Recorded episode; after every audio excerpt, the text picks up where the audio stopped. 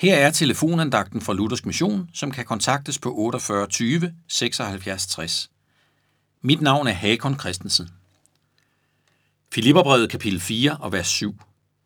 Måtte Guds fred, som overgår al forstand, bevare jeres hjerter og tanker i Kristus Jesus.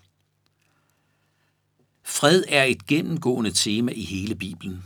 Det gamle testamentlige ord for fred, shalom, betyder langt mere end fravær af bekymringer og konflikter. Shalom betyder helhed, harmoni, noget som ikke er gået i stykker. Dybest set er shalom en beskrivelse af Edens have, af livet før der gik revner og skår i alting. Dengang var der fuld harmoni mellem mennesker og Gud, mellem mennesker indbyrdes og mellem mennesker og hele skaberværket. Men syndefaldet ødelagde freden på alle niveauer. Det lider vi under i dag. Derfor er verdenssamfundet præget af brudlinjer, strid og krig. Og derfor er det enkelte menneskes liv i større eller mindre grad præget af brud og smerte og til sidst død. Men Bibelen lover, at der igen skal blive shalom.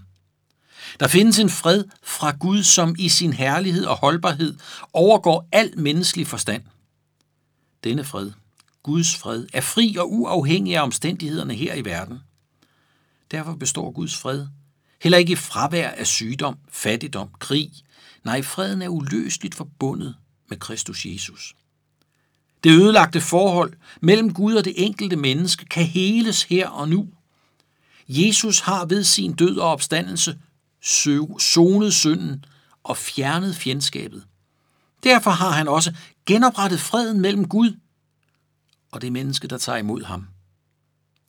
Så kan der være ufred på mange andre områder i vort liv. En mærker sygdommen tæt på. En anden slås med brudte familieforhold. Midt i det hele kaldes vi til at hvile hos Jesus, for i ham har vi fred med Gud. Lad denne fred for Jesus skyld sænke sig i dig, og lad den så også udgå fra dig. Spred den. Vær et fredeligt menneske i omgangen med din næste. Så gå der videre i livet med Guds fred. Og Herren vil være med dig indtil den dag, hvor han kommer igen for at genoprette sit fredsrige her på jorden.